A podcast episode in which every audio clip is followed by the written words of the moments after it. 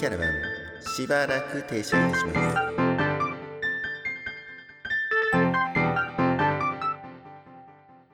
行動、うんスポーツ、まあ、行動っていうところだったんだけど、ミッツはどんなことをじゃあゼミの中でやってたの？自分の場合はさっきも言った通り、子供をこう、と一緒に体を動かすこと、うんうん。この身体行動っていうものが及ぼすプラスな要素とか、その楽しさっていうところが元にある遊びっていうものに関して、ちょっと研究というかうんうん、ちょっと調べてる感じかな。そっか。遊びのじゃあ研究をしてるっていう感じ？そう。んうんうん。その遊びの中で、じゃあミッツーがこれだっていうふうに見てるのが、そのスポーツとか、まあ体を動かすっていうことっていう感じう。ゲームとかこうピコピコするような遊びじゃなくて、うんまあ自分の体を使ってっていう遊びを研究してるって感う。じか。そうそうそう。え、そのじゃあ研究をするにあたってさ、うん私だったらその生物学とかだったから、虫を捕まえて、その虫を調べて、みたいな研究の仕方をしてたのね。うんミッツーはその、なんだろう、自分が動くっていうより、どちらかというと、人ととか、人を、みたいなうんうんうんイメージが、今の話を聞いてて、私の中であるんだけど、うんどういうふうに研究とかってしてた？まあ、語弊がある言い方をすれば、楽しく遊んでましたっていう。楽しく遊んでました。こうどんなことして遊んでたの？そう、こういう遊びっていう言葉自体のね、なんか印象みたいなのがね、ちょっとね、あんまり良くないでしょ、世間的に。遊びってだけで言うとちょっと。あー、なるほどね。だからなんかこう、そうそうそう。みたいな感じのイメージがあるってことだよね、きっとねそ。のイメージをね。これ、かずきさんの回でも、いや、遊んでたんでしょ？みたいな。どちらかっていうと、いや、なんだか、なんだろう、公園とかでイエーイみたいな、ジャングルジムで遊ぶとか、そういう遊ぶじゃなくて、いや、ウィー楽しいね、イエーイみたいな。あ友達とつるむみたいな遊びのイメージが、まあ、私はその時にそういうイメージで使ったんだけど、3つの研究してる遊びっていうのは、まあそういうウェイな遊びではないってことだよまあね。、その純粋に楽しむってところに関してはいいんだけど、その、マイナスイメージ。うんうん。けど胸を張って俺大学時代何してますかって言われた時に、いや、しっかり遊んでましたって言い切れるね、感じのね、うんうん。研究にしたいなとは思ってたんだよね。ああ、なるほどね。なんだろう、遊びっていう言葉への印象っていうのかな。まあ、みつと話してて、いや、確かに変わってる気がするなと思ってて、うん。幼稚園とか保育園だとさ、遊びってなったら、例えば泥遊びとかね、うんうんみんなと鬼ごっことか、そういう遊びなイメージ。で、小学校ぐらいもまだ多分そういうのでなって、だんだん女の子だったらプリクラとか、うん。で、カラオケ、ボーリングとか、ね、男の子の女の子みんな合わせてやってって、みたいな。で、高校、大学になってって遊びってなるとみんなでなんかイエーイウェーイみたいなうんことになっていくって確かにね、ちょっと印象って変わってる気がするね。そうそうそうそう。じゃあ、3つの中で、その、大学卒業して、まあ、今度、大学院とかでも、きっとこの研究とかをしていくと思うんだけど、遊びを、こう、プラスに思ってもらうっていうかな、言葉の使い方としてね、うん。いや、俺、大学時代遊んでたんすよ、全力で、っていうのが、まあ、認められるようになりたいって話だったんだけど、うん。今、してる研究、その遊び、うん。どんなことが楽しいなとか、いや、この部分難しいんだよってなんかあったりする？そうだね。やっぱその楽しいっていう感情を、どう周りから見えるか、さっきもあったけど、その周りから見た印象と自分の感じてる楽しいのギャップというかね、まあ、そこをどう見ていくかっていうのはこの研究やってて、すごく難しくて、そうどう具体化していくのかを、まあ一番悩んでるかなっていうのはある。あーやばい。思ってることとね。この話むずいぞ。そうだよね。で、実際にその研究をしていく中で、三つ的にその遊びとか楽しいって感覚が、うわ、これすげえ楽しい。なんか気分上がるみたいな、うん。そういうのってどんなことがあった？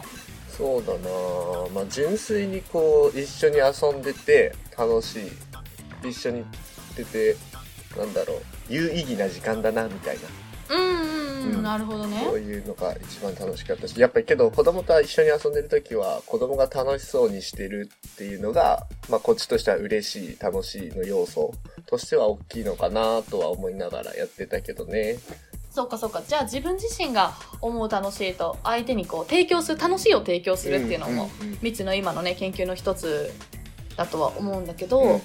実際にその遊ぶとかを、まあ、思うだけじゃダメじゃんやっぱりどうしても伝わりきらない部分ってあると思うんだけどそれをミッツーが形として表すために何かまあそれこそ卒論を書くも一つだと思うんだけど、うん。なんか実際にこれやってみたよとか、うん。実際にこれでみんな楽しんでくれたんだみたいなうん実例とかってあったりする？とまあそのゼミでお世話になってる先生自体もその子供の運動遊びっていうものに関して研究してる方ででその関係でその運動遊びプログラムを作る機会をいただきまして、まあ、そこでこの今回のコロナ禍の中でソーシャルディスタンスを意識した遊びあんまり近づかないよみたいな遊びを考えましょうみたいなことがあったらしくてでそこのなんかプロジェクトと言っていいのかわかんないけどそこのなんだろうな話し合いみたいなのに参加させてもらってそこで運動遊びの種目というかコンテンツを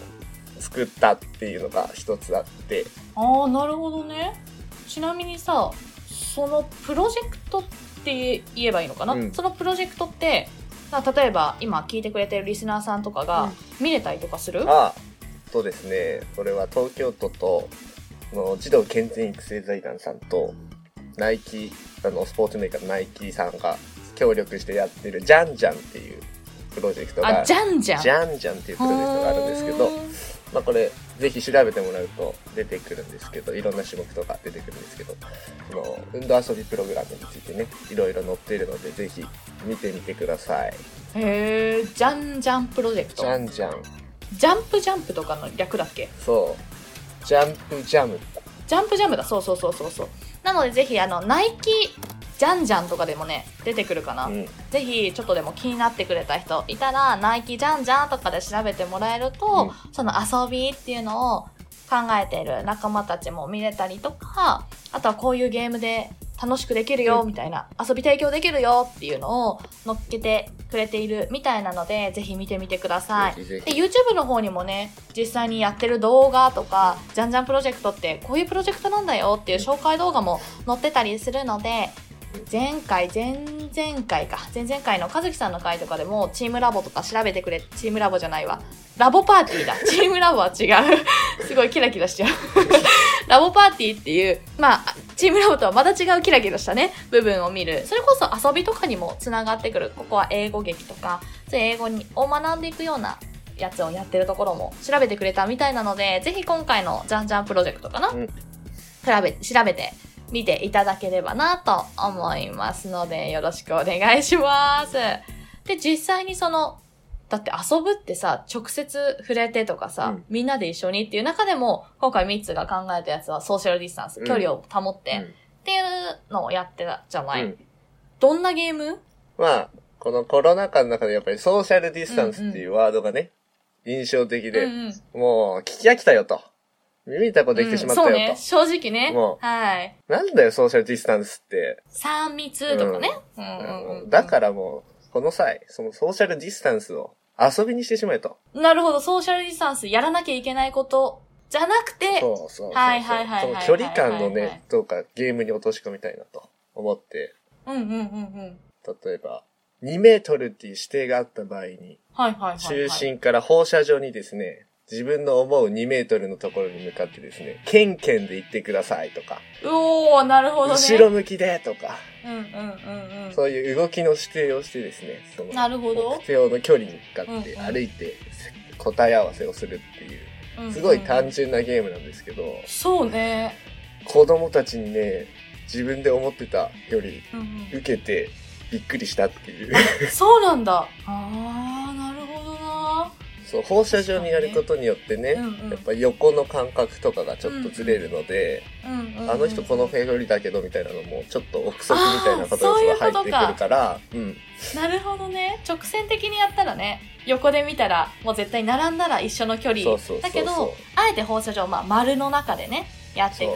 みんなで丸を作っていくような感じうんでやっていくと、横との距離ってね、違うもんね。並んでたら距離違うもん。そう。そっか、そういうところでも、周りに惑わされず自分はこれだっていうのもね、できたりするポイントだったりすると思うから、意外とこれが受けたと。そう。すごいね。いや、これをまたよく気づいたわ。そっか。みんな楽しそうにやってるわけね。うん。楽しくねえだろうなと思って若干作ったのあ、そうなの意ね。外と、意外とワイワイしてくれて。ワイワイガイガイ。イしてくれた。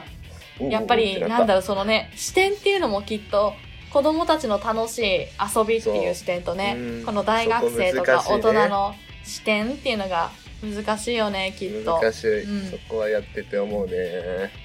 これ聞いてくれているリスナーさんにも、いろんなお仕事をしている人がいて、はい子供に関わるお仕事、教育っていうところにいる人もいれば、役場とか市役所とかね、そういうところで、まあ、働いてる人もいるし、まあ、学校の先生とかっていう、さっきの教育っていう部分にもつながってくる人もいれば、大学生とか高校生とか、いろんな年代の人が聞いてくれてると思うので、なんか、遊びってこういうイメージだよねとか、遊びっていう言葉をこういうイメージにしてほしいとか、なんかマイナスじゃなくてプラスの中でもこういう意味で私は持ってますよとかっていう人がいたら、ぜひね、教えてもらえると、これからの3つの研究にも役立ったりとか、うん。やっぱりそのみんなの中での遊びっていうのも、よりいい意味で、ほんとうん。ハッピー、楽しいみたいな、そういう意味での楽しい遊びとかっていう言葉になってもらえればなと思うので、うん。ぜひね、遊びを胸張って遊んでますって言える、うん。そんなね、時代が来たら、まあ、社会になったら、いやー、難しいけどね。まあね、やっぱり気持ちとか意思を変えるっていうのはね、考え方か。変えるって難しい部分ではあるからこそ、今聞いてくれているリスナーさんから遊びっていう言葉をプラスでハッピーな言葉として捉えてもらえればなと思います。ね、大学院でも頑張って研究を続けてください。そうなんです。あと2年学生頑張ります。頑張ってください。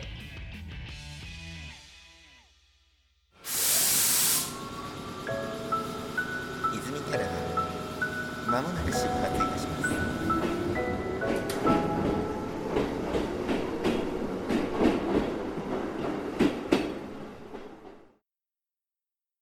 ではですね、みっつ。あっという間ですね。いやー、喋った。あ、喋った喋った。でも、ね、まだ喋れる内容だったりとか、こんなこと言いたいっていうのがね、もしかしたらあったかもしれないんですが、残念ながらお時間が来てしまいましたので、今回は。ね、残念、終わりにしていこうと思うんだけど、どうだろう？今聞いてくれてるリスナーさんに、その遊びっていうことを話してもいいし、なんか一言もらってもいい、そうだな大学4年生の分際が言うのもおこがましいですけど、そんなそんな。そ うだな聞いてる皆さんも、自分の楽しいと思えることを、楽しいだけ、おのおの存分やって、うんうん。ぜひ、うん。